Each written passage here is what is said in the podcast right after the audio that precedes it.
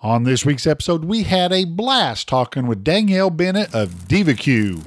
Welcome to the Butcher Barbecue Podcast, world headquarters, Wellston, Oklahoma. The butcher turned pitmaster, your host, David Bosca. Welcome, everybody, to this week's episode of the Butcher Barbecue Podcast. We have the all-famous, the... I don't know how to describe her. She is live and in charge. This is Danielle Bennett, also known as DivaQ. Hey, David. It's so nice to be here. Thank you for having me. Well, I appreciate you taking time out of your busy day. I know how busy you are and how you go nonstop. Probably one of the hardest working, and I'm not going to just demographic you into saying one of the hardest working women. You are one of the hardest working folks in barbecue. That is a compliment I will take. Thank you. I appreciate that. I do work very hard, and I try every single day. I try. Well, that's no joke. Tell everybody right now where you at. Right now, I'm in Central Florida, sitting in my backyard, waiting for kolaches to come off the grill, and writing recipes, and scheduling meetings, and nonstop. That parlays straight into another question. Before I get into the rest of that question, I've got to ask this. I love following your post on Facebook and Instagram with all these pictures of all this food that you're cooking. It's nonstop. So you just said you're writing recipes. Is all that you cook for you? Oh, no. And I think this is where people, I think, sometimes don't. I write recipes constantly, but additionally, while I'm home, I'm not home very often. This is a very new world we're in right now, and this is very unusual. I haven't been home this long in, I don't know how many years, to be honest. And so I'm trying to take every opportunity to do some product testing, some recipe compilations, but I'm also doing my very best to try to give back to my community. And that means for me supporting my first responders within my community. I live in a really small town in Central Florida, and we've got some communities around us that have fire, of course, and the police. I also have some senior citizens that I'm trying to take care of. Some neighbors I just like dropping off food to, because I know they're just hardworking folks that have had to go out there every day and their essential services. And for me, I love to cook. I don't like to watch TV very much. I probably spend more time in the kitchen than anywhere else on the planet because that brings me happiness. And I think we all should live our lives happy. And so being at the grills, barbecuing, cooking, baking, that to me is my happy place. And that's, what keeps me calm and a little less anxiety over the current situation in the world. And so I just keep going. I get up in the morning and I don't stop until I go to bed. Very nice. Let's go back to the first question. For those that are living in a sandbox and don't know what DivaQ is, tell everyone the history of DivaQ. Well, DivaQ is actually my company.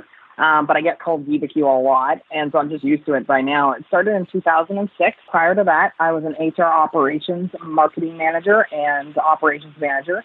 I did that corporately for 10 years. I had a previous career to barbecue, and it wasn't nearly as fulfilling. And in 2006, I judged my very first barbecue contest. And a couple months after that, I competed in my very first backyard contest, and I haven't stopped since. Since that time, I've owned quite a few barbecues, 65. It's the highest amount I ever had at one point. Everything from traditional offsets to reverse flow gravities to ceramics, gas, pellet grills, of course. And since then, I've written cookbooks, TV shows, had my own show for 3 years, gotten to visit with some really spectacular people all over the world. I teach now on average, when I am traveling, 3,000 to 4,000 a year, somewhere in there. And I'm a brand ambassador for Traeger Grills. I am a barbecue expert and also a brand ambassador for Duluth Clothing Company as well. So my career goes into a lot of different areas, including company consultations for recipe compilations, product testing, etc., all in the name of barbecue and grilling. Well, you just went through my whole set of notes. That's really nice. For competitions, what smokers do you cook on? I cook on Traeger Grills. I've used Traeger Grills, since the very beginning. When I first started, I owned WSMs, and then I had 4 of those, and then I had the Traegers as well, and then I have a FEC 100, which is, of course, a vertically designed pellet grill. I use that for catering and competitions as well as the Traegers. And now I run, for the last quite a few years, I run 100% on Traegers, but I don't compete very much anymore. 1 to 2 contests, maybe 3 if I'm lucky anymore. Too busy with other corporate events and bookings. There again, it goes parlays back to what I started with, the hardest working person. I think it's very nice to be able to do what you want, but I think that you have to, I love that saying. Everybody says, if you're passionate about somebody, you'll never work a day in your life. I'm going to disagree with that wholly because I am extraordinarily passionate about barbecue and grilling, but I know that I am here to give it my all every single day and just try to be a really good ambassador, benevolent person of barbecue. And I just, had that goal my whole barbecue career that I knew what I wanted to do and nothing was going to stop me to do it. And I'm really happy that some of the hard work has paid off for sure. If I remember correctly, the first time we ran into each other was in Tennessee at the Jack Daniels. Mm-hmm. That is actually the very first time it was. Yeah, it was. I thought that was it. Yeah. You actually, I will tell you this. I don't know if you know this, David. I remember you were watching me trim a piece of meat one day. You actually went back to your trailer and got me my very, very first Victorinox 6-inch Fibrock boning knife. I still have that knife to this day. Since then, I've got 12 more over the years. But I actually still have the original one you handed me because you just felt pity for me at that point because I was struggling to trim something. And you had that, this is the knife you use, they're not very expensive. It's a good knife. I still have that knife to this day.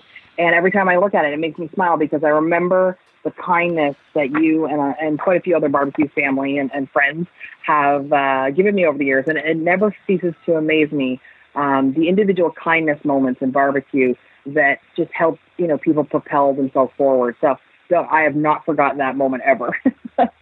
Well, I'm honored. Very, very honored. The one thing I also remember from that cook-off, you were on the inside of the Tennessee walking path. We were on the outside. I remember throughout turn-in, we were getting bits and pieces of your dessert turn-in, but nothing completely put together. That was fun. Yeah, and it was like... You didn't want us to see the whole picture, or the competitive nature was still there, and that may be why. But if I remember, you were either top 3 or you won it that year. I don't remember for sure.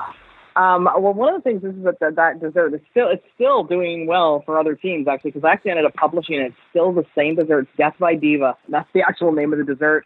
That's it. And, it's funny is that, we have some common friends, and I won't give away their names, but that have used that dessert very successfully to make some money as well. It's actually that dessert's won 26 perfect 180 scores over the years. Oh, God. It's done real well. It's done well, and I can't complain. I always like to say it was like, for a few years there, it was gas money for every contest, almost a guaranteed gas money check. Yeah. So, it was good. That was like, my runs, I had a couple good years in pork and I had a couple good years in chicken and ribs. And, I had half a season good in brisket. So, I managed to pull out a few wins here and there. I believe the next fun time we had was in Little Rock, Arkansas. We were sat right beside each other again. Yep. That was a cold, miserable. That was probably one of the most bone-chilling, cold, wet, and I didn't have a trailer. Remember, I flew in for that one, so I was in I drove down, but I didn't have a trailer. That's right. I had a friend of mine flew in. I was working out of a 10x10. I borrowed equipment. Yeah, that was a cold, miserable contest. Yeah, remember we were beside like a river or a train track or something? Yeah, we were next to the Clinton Presidential Museum, and we were on the riverside, and it was so much colder on that water side that it was brutal. And it was what, 120 or 130 teams or something. I don't know. It was a big contest. And, it was like, we were slumming it in the section we were in. It was horrible. We were definitely in the cheap seats. Mm-hmm. Absolutely. And, it's funny is that the other reason I remember that contest is because it's so funny you remember different bits of contests. Big Wigs Barbecue, who was one of the competitors there, You remember them, David? Do you remember that they came out with those crazy wigs at the contest and everything else? I remember that they can't. I don't normally like crab cakes, funny enough. And the guys had brought, they were making their special recipe of crab cakes they had done on their smoker. And I can't remember if it was a Humphreys or whatever it was. And they brought one over to my site and said, "Here, Danielle, why don't you try this?" And I when you're given something at a contest and you don't really want to take, and you know that this happens a lot, right? But you don't want to take a bite, but you don't want to be rude. And I remember to this day taking a bite, going, "Oh my gosh, this is like spectacular." And what I learned from, funny enough, what you learn at contests is that all the crab cakes that I had prior to that moment in my life had really sucked. That's all I knew, because they had this most beautiful lump crab cake that was absolutely spectacular, blew me away. And I still love crab cakes to this day. I just know that they have to be a good quality crab cake and not more breading than filling. And I remember that crab cake to this day and how wet that contest was. And then the other thing I remember from that contest was that Krispy Kreme, do you remember that Krispy Kreme was a sponsor? And we ended up making Krispy Kreme burgers and Krispy Kreme sausage fatty burger. I got a chicken call, and I remember losing my mind because it was a 19th place chicken call, and it was the first really big one that I had done outside of, some of the international ones. And I remember my 19th place chicken call going, "Holy shit, I actually did it. At least I got a call." And that's funny what you remember at contests. All right. Speaking of contests, speaking of losing your mind, you have, I don't know what to call it, a passion at awards. I've calmed down a lot over the years. But yeah, I think it was one of those things where, it was kind of like, they were always like pinch me moments, when you work so hard. And remember, everybody else has come from a background in barbecue, right? So everybody typically has had some influence in their life in barbecue. And for me, it was such an organic learning experience from traveling all over North America and just, begging every pitmaster. And I know I filled up your mailbox for a couple of years. By far, I know I filled up your mailbox. And, begging for some help and just really actually genuinely going back and practicing and really doing your very best. That every time I got a call, I would lose my mind. For a few years there, I literally would. And then I calmed down. I've calmed down a lot since then. And, just really proud of that hard work paying off sometimes is always a good thing. But the one that stands out the most is the Jack Daniels World Championship of Pork. Yeah, that's the one that got me more than anything, because I was half in the bag when I got the awards. We had been drinking quite a bit. We finished last turn-in, and we had been imbibing in some spirits. It's a dry county, but we were certainly not dry. And I remember there was a bottle of whiskey, there was a 24-pack of beer in our backpack, and we had finished that. The team and I had finished that before the awards started. Because we had a good cook, but I wasn't feeling so hot about the brisket. I knew the pork was good. I knew the pork was good.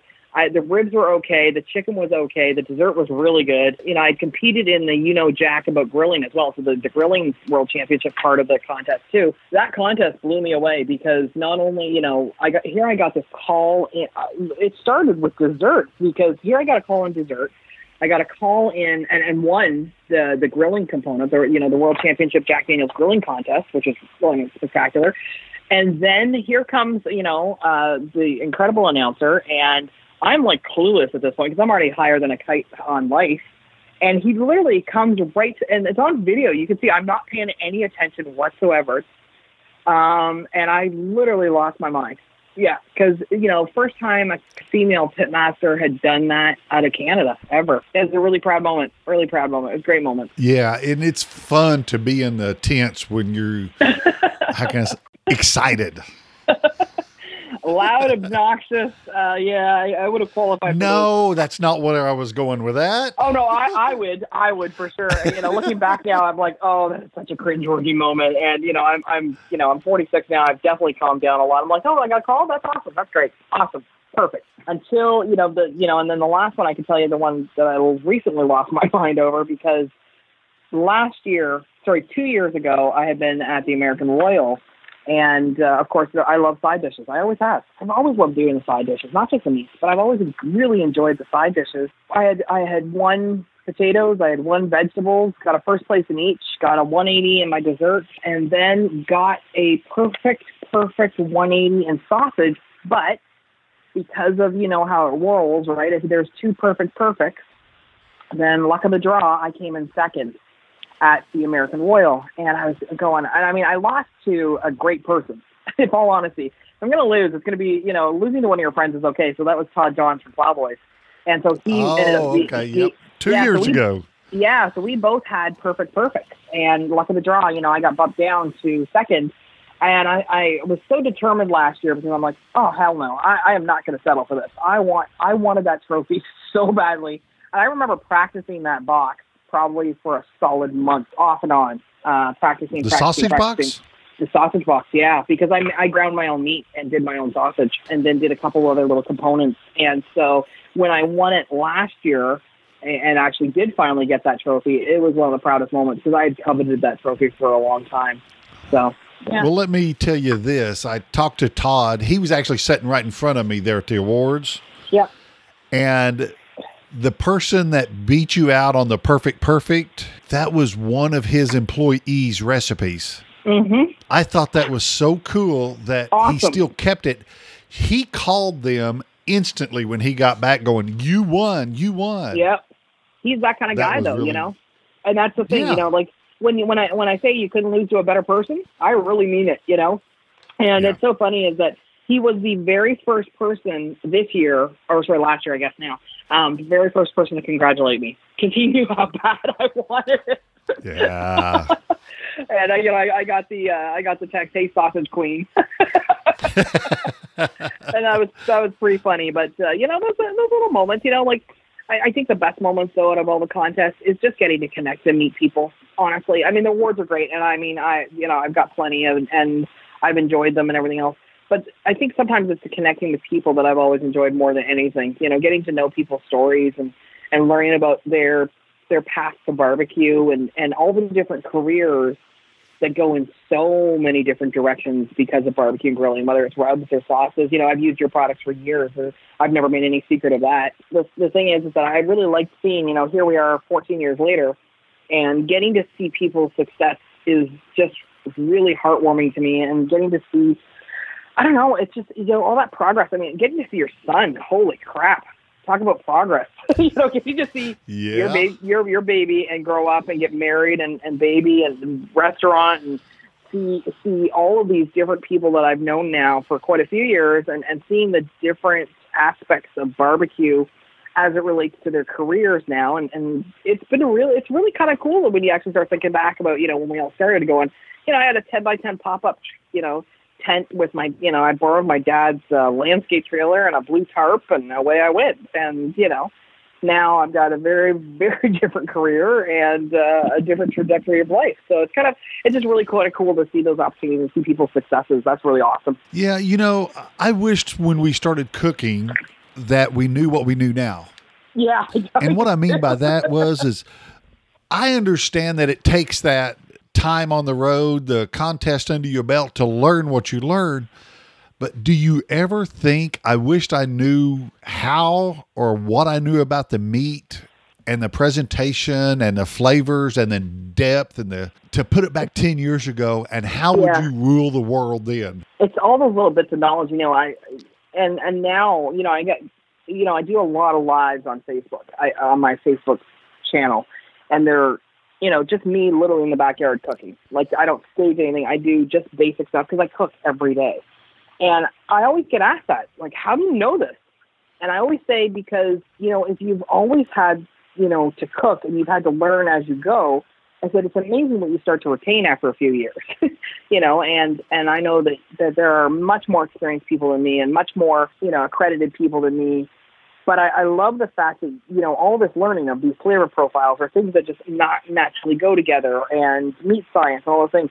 I'm thinking, wow, I wish I spent a little more time on the meat science side of things, a little bit more, or, you know, that background knowledge would have been really good now, a little bit more of it. You know, something like what you're just talking about, I think so many people do it every night at home. They don't realize it, and then they get nervous when they get asked about it. Take like Chopped, the great Food Network channel. Every night we do this when we go to cook supper. We open up the fridge and we go, okay, we got this, we got this. What can I make with it? What's in the cabinet? Oh, I've got this over there. It is the same thing. Yeah, it really is. You know, and I'm a queen of leftovers. I truly believe that I'd love to see a challenge where you literally just open up a fridge. No stage sets. Because what I do every day is chopped. What you do every day is chopped. It's real life, yeah. You know, I'm a big proponent of as close to zero waste as possible. So, you know, like it's trying to use up those little bits and use them up creatively and not to, you know, have to throw out food and just be grateful and thankful. I mean, I come from very, very humble beginnings, and, you know, I've got a family. My grandmother was an immigrant, or my grandmother's parents were immigrants. They were extraordinarily poor. When I say poor, I mean, they lived in a sod house. For anybody who doesn't know what that is literally a house made out of packed sod that is whitewashed. It doesn't get much more poor than that, okay? And so I learned to cook from my grandmother, who, of course, went through the Depression and went through all, extraordinarily challenging time. And I'm really grateful for that foundation. It's so funny because the other day I just said, wow, I didn't realize how much I had picked up from my grandmother until these last couple of years. And it's because, you know, that chopped mentality of using exactly what you've got and you make the best of it every single day. And so she was such a big proponent of never wasting a bone, never wasting a scrap. And I find myself in that same position now. Don't waste anything. You know, use the bones up, use the scrap up, grind your own meat, figure out how to make it tasty, get dinner on the table, and, just be kinder than you need to be every day. It's amazing what salt, pepper, and cheese can do to something. Salt, pepper, and cheese. Three of my favorite ingredients in the world next to garlic. Like little, it's honestly, yeah, that's exactly, you know, I was showing that actually I did a live this week. Oh my gosh, everything's blurring together now. I did a live just recently. How about that? And I had done a stuffed pork loin. I showed people how to butterfly out a pork loin and showed them how to do a cornbread stuffing in it. And I purposely made extra cornbread because I wanted to make this other recipe that I do. And I was showing people how to make basic sausage balls. And it's literally, you know, sausage and your leftover stuffing and cheese. And that's all it is. It's done on the grill. And it's one of the most rewarding, tasty little bites. And it has to do with all leftover management.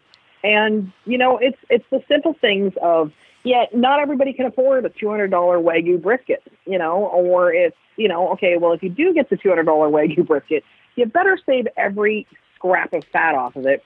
I mean, I've got a half horsepower little grinder here at the house that I've had for years that I use for all of my trimmings and all my scraps and all that kind of stuff. And it just kind of makes sense to me. You know, that mentality of don't waste your food, use what you've got, make it tasty. And, you know, you're right. Live the chopped life every day.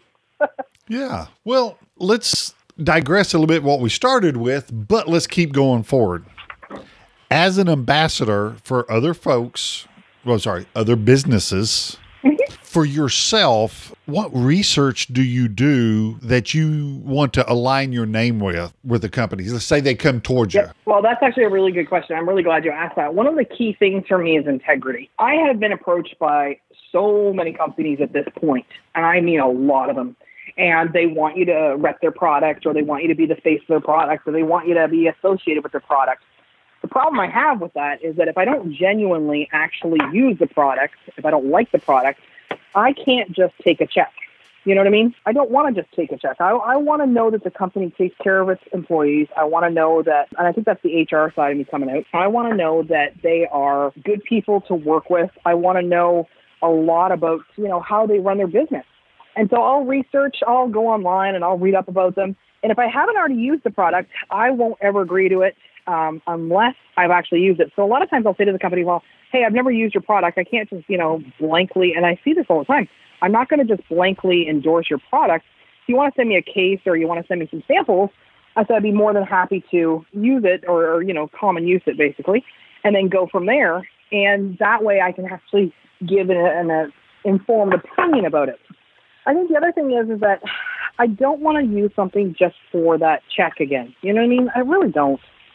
I want to, you know, be able to say, I really love this product because of this. I want it to be genuine. I want people to understand that if I say I like something, because I really mean it. It really is genuine to me. And that's really important to me.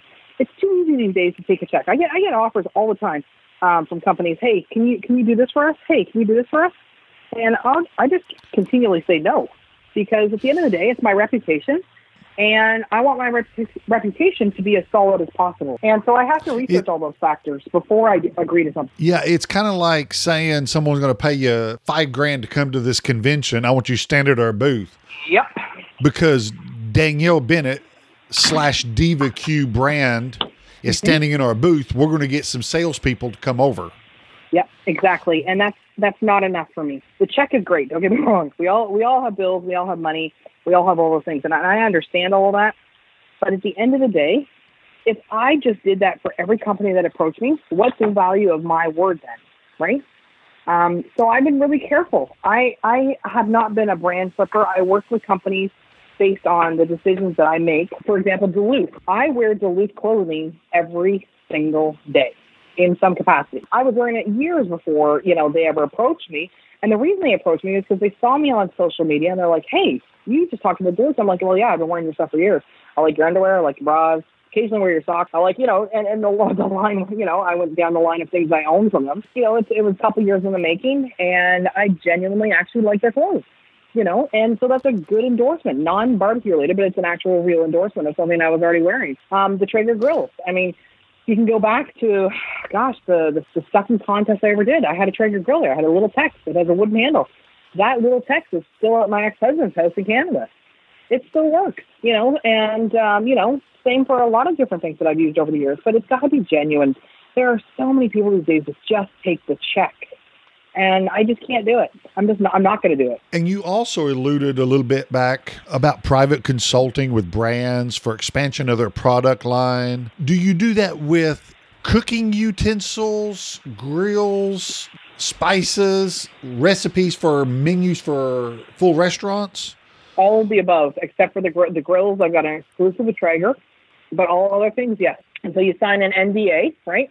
Non-disclosure agreement, and then they will say, hey, we'd like you to try to break this, basically, or give us your, professional feedback on something. And so you get paid a consultancy fee. You use your expertise to say, no, this is, there's some design issues here, or there are some challenges to this in regards to whatever the component might be. And you provide your expertise back because of that. So that goes into, a couple of different areas of the year. I don't do a lot of it. I really don't have time. In order to test products, you've got to be home. So a couple of contracts a year usually, but it's always interesting to do. And, they'll say, well, how did you actually like this? And I'm brutal. I'm totally brutal because they'll say, well, no, you're not supposed to use it like that. I said, well, you asked me to test it like a consumer would. And so that's what I do. You have to remember to sometimes forget everything you know about barbecue and do it like somebody that would be inexperienced at home. Put it through its worst case scenario versus, not cooking just like one little item. Well, here, let me try to overload this appliance unit and let me see what's going to happen. They're really interesting. I mean, that's one of the great things about my career is that it goes in a lot of different directions. So it's never boring. Always got something new on the horizon. Always. Always, always, always. Oh, yeah. Without a doubt about that. And I like your way of thinking when, say, someone gives you the widget. I can see you going, I wished it had a handle here. It won't hang on my outside cooking. Or let's say it's for the inside the kitchen. I dropped it twice and it chipped. Yep, I can just see you doing exactly what they wouldn't have expected.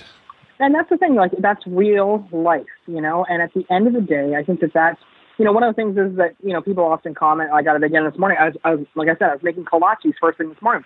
I miss Texas. I do. I miss Texas. I can't get to Texas. I need a fix. So I've made kolaches before. I don't make them very often. So, here I am making kolaches on the grill. So it's an unexpected grilled item. And the pans and the pads I use, two things that I love, a silicone mat and a rolled edge cooking sheet. Two things that are an essential tool in my world. I will tell you right now, I put them through their paces all the time. So that'd be a perfect example of something that, gets used at, like normally that would just get used in the oven. Well, I got a barbecue here. I got a few of them here.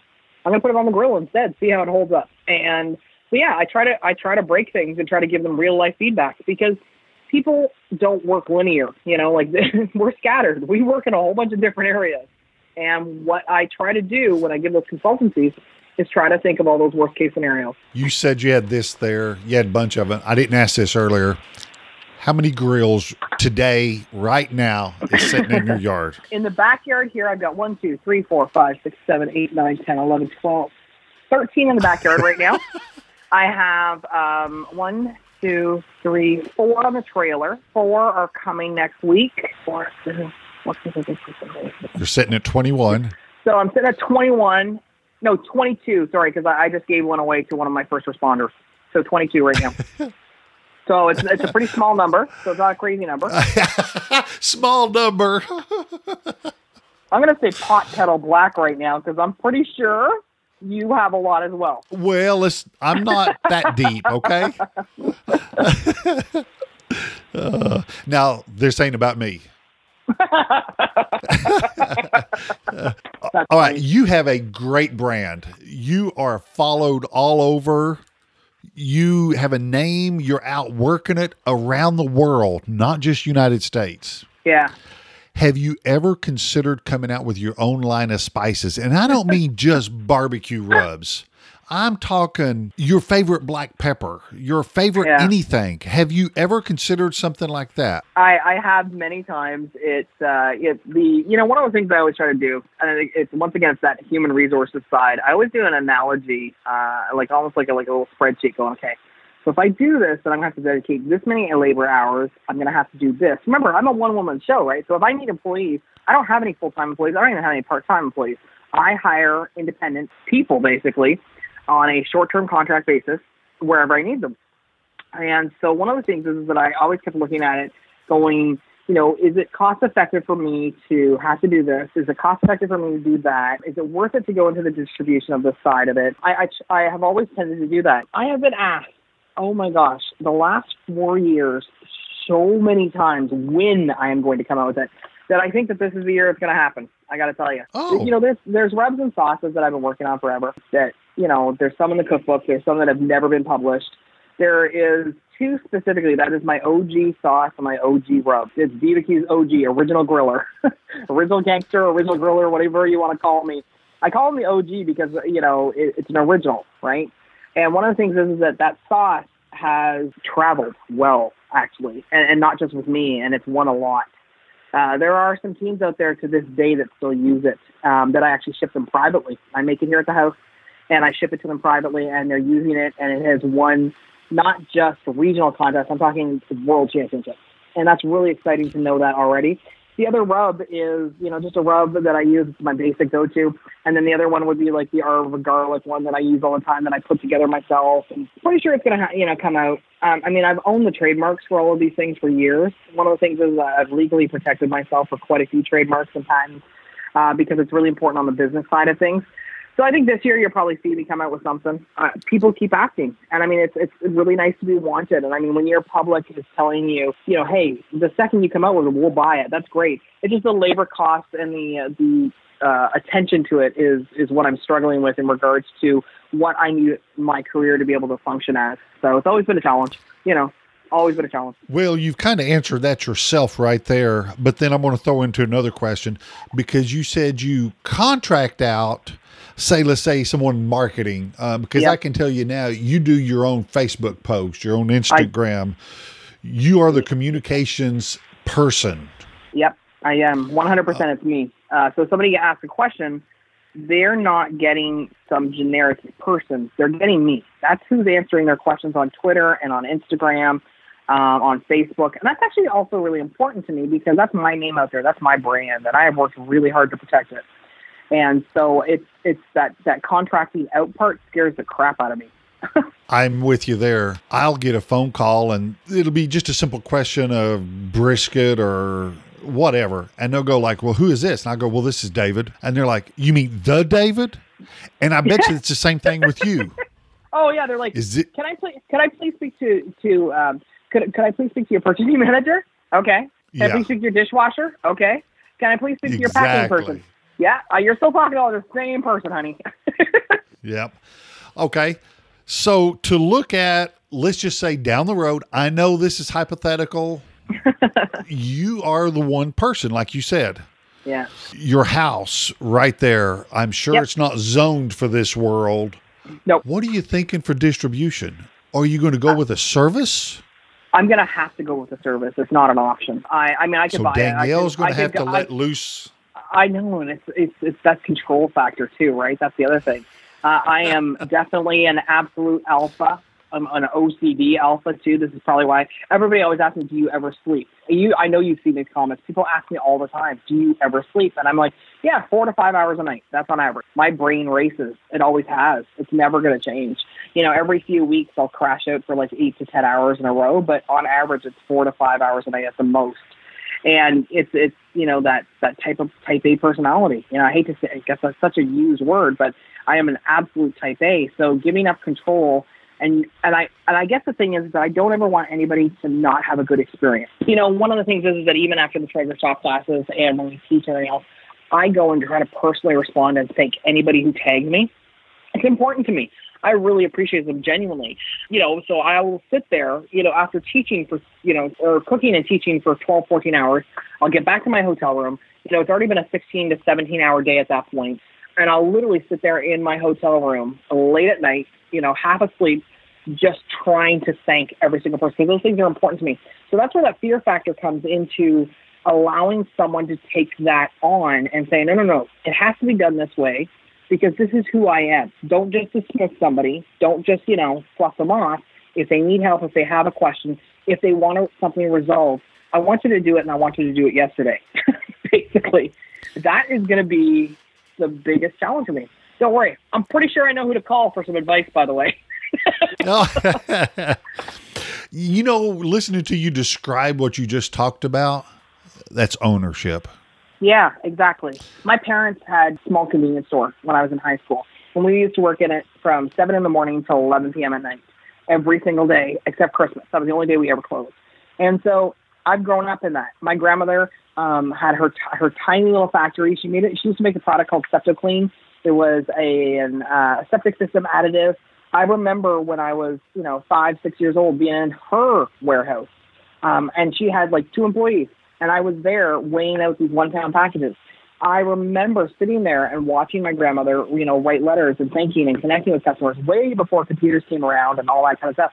So I have grown up within those confines. My mom was a real estate agent, everything independent, you know, and so all of those things combined to make me understand that relationship between you and your client, you and your customer, and making sure that you have fulfilled all of your contractual and non-contractual obligations to them. I am a businesswoman first and foremost, and I want to make sure that I am taking care of people. And so giving up that control, yeah, terrifying. Yeah, it would be. And the ownership, I can tell in your voice, your way you're talking, the words you're speaking, ownership in your name, ownership in your life. You're passing this on to your kids, Danielle. You know that. Yeah. And you want them to grasp what you've got from your mom.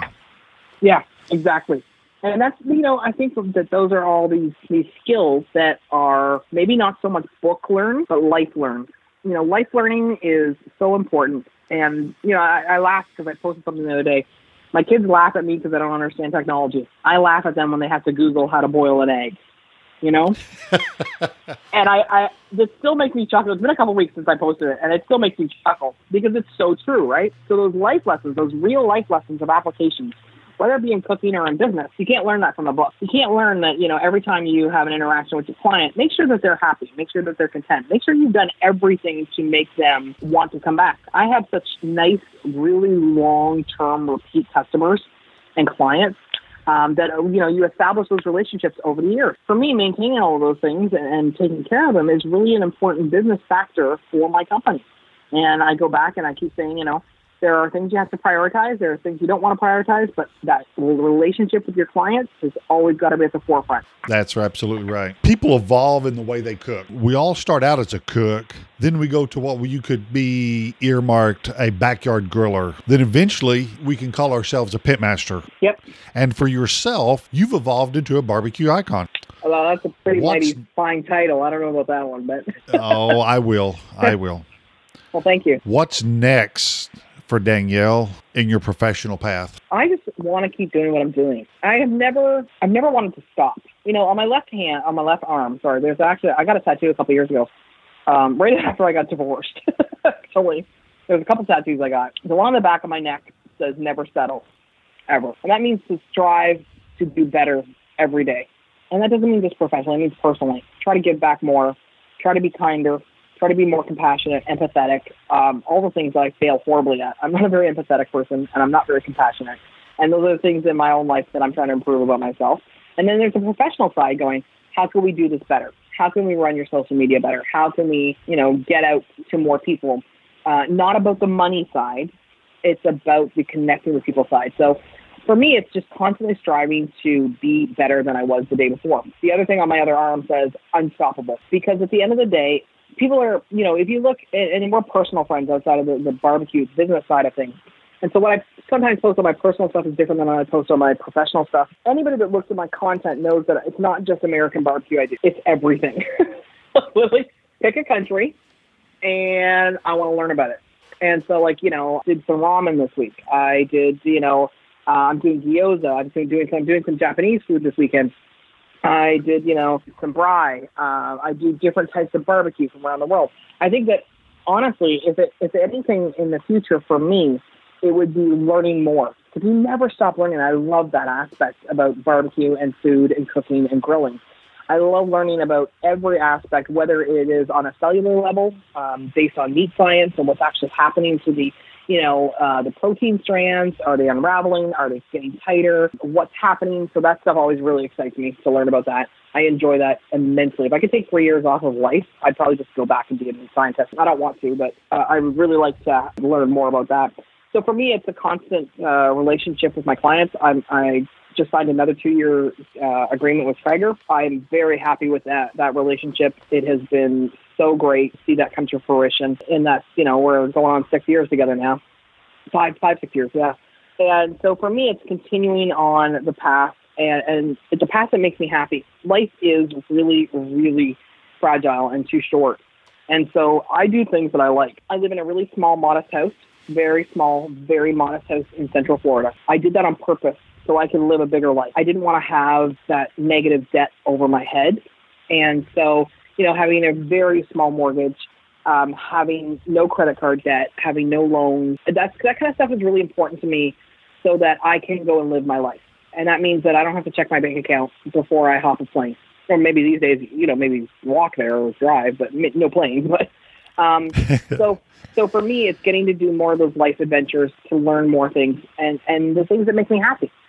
Yeah. That's, you know, I know that's a really kind of roundabout answer, but that's me right now. I'm on my own path of just trying to learn more and enjoying myself and working hard every day at my craft. Hopefully, you know, it perpetuates a little further into the future and, God willing, successfully.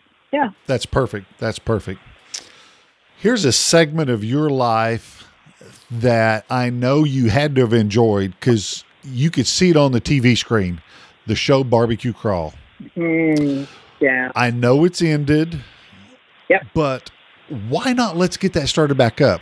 Why don't you go gather the troops? Let's make this happen. Why can't we? There's a lot of reasons. Some I will not get into. I love that show. The reason I love that show more than anything is because I'm proud of it. If you can say you're proud of something in your career that you have done, then that's an accomplishment. That's a true accomplishment. I'm a very unedited person, David. You know who's talking to me personally. I don't back down. I don't back down from anybody. I stand my ground. I have opinions. I'm not afraid to say them. And I'm okay with that. That's who I am. I can't change that. I'm an extremely benevolent and kind person too. And I think some people forget about that part. But I was extraordinarily proud of that show, because I got to do something that I think helps people. One of the greatest things about that show, the greatest things, the 3 years of doing that show, we went to 157 countries with that show. It's playing season 2 right now in Australia and New Zealand. I do know that because I was just there a little while ago. And, you know, getting recognized for being on that show, I'm like, that's been over for quite a few years, but thank you very much. I appreciate it, you know. The other thing is that I was so proud of that show because, first of all, it was a very skeleton crew. Very skeleton crew. It was done with Canadian tax credits under the docu-series drama rules. It told real stories. See, the whole show came about because I had already been traveling all over the place to learn. It was in a very organic kind of continuance of my life at that point. I had already traveled to, like, you know, 30 or 40 states at that point. I had already, you know, paid out of my own money, you know, my own pocket to travel to learn, because I was adamant that I was going to learn about barbecue. I'm going to go learn from the best in the business, since there are all these, you know, really well-established pitmasters all over the nation. And that recurrence of understanding the different types of barbecues and the different types of cookers that were out there, the different sanctioning bodies, the different regional preferences, all of those things. I mean, I've now eaten at over 600 barbecue joints in my career. 600, you know, that's a lot of barbecue all over the world. I never get sick of it. And so that show gave me a platform in which to tell stories and to tell stories about people that I had met, because 95% of the content of the locations, I had already been there. I had already, wow, that's cool. I had either already eaten there, had a relationship with them online, or something of that kind of nature. And in order to understand barbecue, you have to understand that barbecue goes in so many different directions. But the one thing I think that really represents barbecue is a lot of back-breaking work to be a barbecue restaurant. It's not quick food. There has to be a dedication there. There has to be an absolute reverence for it. To be able to tell some of these family stories, whether it was, you know, manufacturing a pit in Oklahoma, or, you know, visiting, you know, somebody in Kansas, or traveling to a very different, you know, type of barbecue, you know, hot and fast grilling at Fish 101 in Encinitas, California, or, you know, traveling to the Carolinas and seeing traditional whole hog at 5 o'clock in the morning. Whatever the case may be, I got to tell their stories, and they were all real stories. And so it wasn't scripted. It wasn't some BS, you know, made-up show. It really elevated some of their stories publicly. And then the other thing that was really rewarding was I was able to give back to some of the pitmasters and the locations that had helped me when I first started my career. So, for example, Southside Market in Texas, the Bracewell family. I have never forgotten their kindness. I have a really, really long memory of kindness. You know, wherever anyone has extended kindness, that stuff looks like a vault, right? It just sticks with you. For example, you know, the guy, I can tell you, Cliff was the guy that brought me the equipment that I borrowed at the, you know, at the Clinton Museum that we were talking about, you know, the library. You know, I can tell Cliff, he brought me that, and he brought me this beautiful stirrup, and I've never forgotten. You know, like, it's so funny what you remember, but getting to tell those real, genuine, authentic stories meant the world to me. And then to hear afterwards, this past year, I had one of the greatest honors of my entire barbecue career, the greatest honors. And it was, I got invited by Regal's Barbecue in Houston, Texas, to go with them to Texas A&M, to brisket camp. Now, for those of you who don't know, that's a big deal. First of all, there is a waiting list that's like 4 or 5 years long to get into brisket camp. So they have all these incredible food scientists and meat experts there. And I actually, when I got there, they were very accommodating, very kind to me, and they actually asked me to speak, which I was blown away. As a barbecue expert, I'm still blown away now. It's one of those moments where you realize that maybe you actually have done a few things right in your career, and maybe you do know a little bit more than maybe you think you do. And getting asked to speak at Texas A&M brisket camp blew my mind as a barbecue expert for pellet grills and smoke science, which was amazing. But the moment that got me, and I actually had tears in my eyes, I had to leave the room. I was overcome, was that Brian Bracewell, one of the true legendary icons at Southside Market of all Texas barbecue, stood up and thanked me publicly for always supporting them. And I was just blown. Oh, here I am within a group of, you know, people from all over the world, and here is this legendary icon of barbecue on behalf of the Bracewell family standing up to thank me. I had tears in my eyes because those are the moments. So that moment got translated, you know. Those are the types of stories that we told on Barbecue Crawl for 3 years. The fact is that I'm really proud of it. Would I do it again? Probably in some other format. Yeah. I turned down 4 or 5 shows last year for a variety of different reasons. So the one of them being, I just didn't think they were the right fit for me, you know, either the guest star or compete on or whatever. I want things to fit. You know, one of the benefits now in my life is that I have an opportunity now, because of the life path that I've chosen, is I can turn down those types of projects, because I just really want it to be genuine, and I want things to be real. And that's really so important to me, that I don't want to see a lot of that made up stuff. I have no problem being a judge. I just don't want to participate on the competitor side right now. You know, this is important to me. I've done enough. I'm good. But I'm good now. Okay. I'm good. We're at a part in this podcast that we normally will take one of our great big injector needles we got back here in the warehouse, and I'm going to inject you with a Butcher Barbecue Podcast Truth Serum. Okay. I'm going to ask you a question, and you have to answer it truthfully.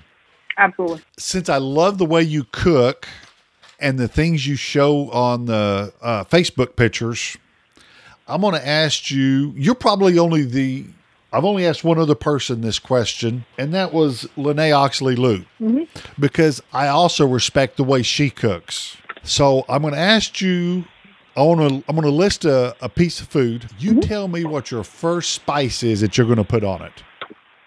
Okay. Being an herb or whatever. Eggs. I got you. Dried chives. Okay. Any real nice piece of seafood? I'm doing two pieces today live on Facebook, funny enough.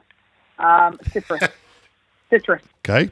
Fried potatoes. Salt. Pork chops. Smoked paprika. Whatever your favorite steak is. My recipe for Montreal steak spice. Tofu. Soy sauce. Spam. Pepper. Okay.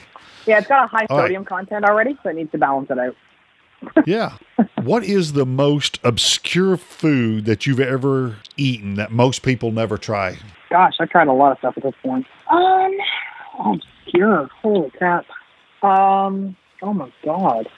Nobody's ever offered this before. I don't know. I don't think a lot of people eat salmon roe. I like that. Okay. I really good caviar. I don't think a lot of people have that. I thought I didn't like it, and then I had a really good caviar, and then I understood. I think that also, like, geoduck, which is like the interior fetus. I had it once of a duck egg. It was not good. I would never recommend that to anybody. I'm sorry, I got that backwards. But basically, you know, when it comes to Asian influences and things like that, growing up outside of Toronto, Ontario, Canada, I got to have a lot of really obscure, you know, Japanese, Vietnamese, Cambodian oddities over the years. Everything from, you know, like, and then also, like, you know, depending on where I travel, I mean, everything from reindeer to crickets and everything in between. So, I mean, reindeer's pretty common, but, you know, crickets I wasn't such a fan of, you know. I'll try everything just about once. Just about once I'll try it, yeah. I could say there's not a lot of crickets on the menu in Oklahoma. No, I don't imagine there really is a lot of crickets. But, you know, like, so, I mean, for me, I'll try everything once. My kids are actually really good eaters because of that was a rule at home. I never made my kids finish everything ever. If my kids were full, then I always, you know, was really cognizant of the fact that I wanted them to be good, healthier eaters than I ever will be. And I always said to the kids, you have to try everything. You have to take at least two bites. If you don't like it, that's fine. But you have to take two bites. And so I've kind of stuck that rule myself, you know. So it's important to open up these opportunities of learning all of these different things. If you don't like it, it's okay. But, you know, sometimes you get shocked about what you do like. Okay. One last question. Yes, sir. What is the most useless barbecue tool you ever bought? Wow. You've got some Mac Daddy questions. Useless barbecue tool. Oh, good gravy. All right. Let's go to the most useful. What would you say yourself the most useful? Thermapen, hands down. And then secondly, I'm with you on that one. I guess you know, like I teach everything by temperature, right? I'm very much based on teaching people how to, you know, the proteins of nature and where they're at in the cooking cycle and all that kind of stuff. When it comes to useless, I don't know. I bought some pretty, you know, odd little gadgets here and there, like different types of. Oh, I say one. One of the things I bought was to clean the grill, which was a grill cleaner that had an attached bottle to it so you could spray the grills down with water as you cleaned. And it sucked. It was a piece of crap. I remember that. I thought that was just a waste of time. I mean, I guess the other thing is that, you know, there's tools out there that other people like that I just can't see the point in. I'm not a gadgety person to begin with. I wear, you know, cotton gloves and nitrile to take most things off the grill.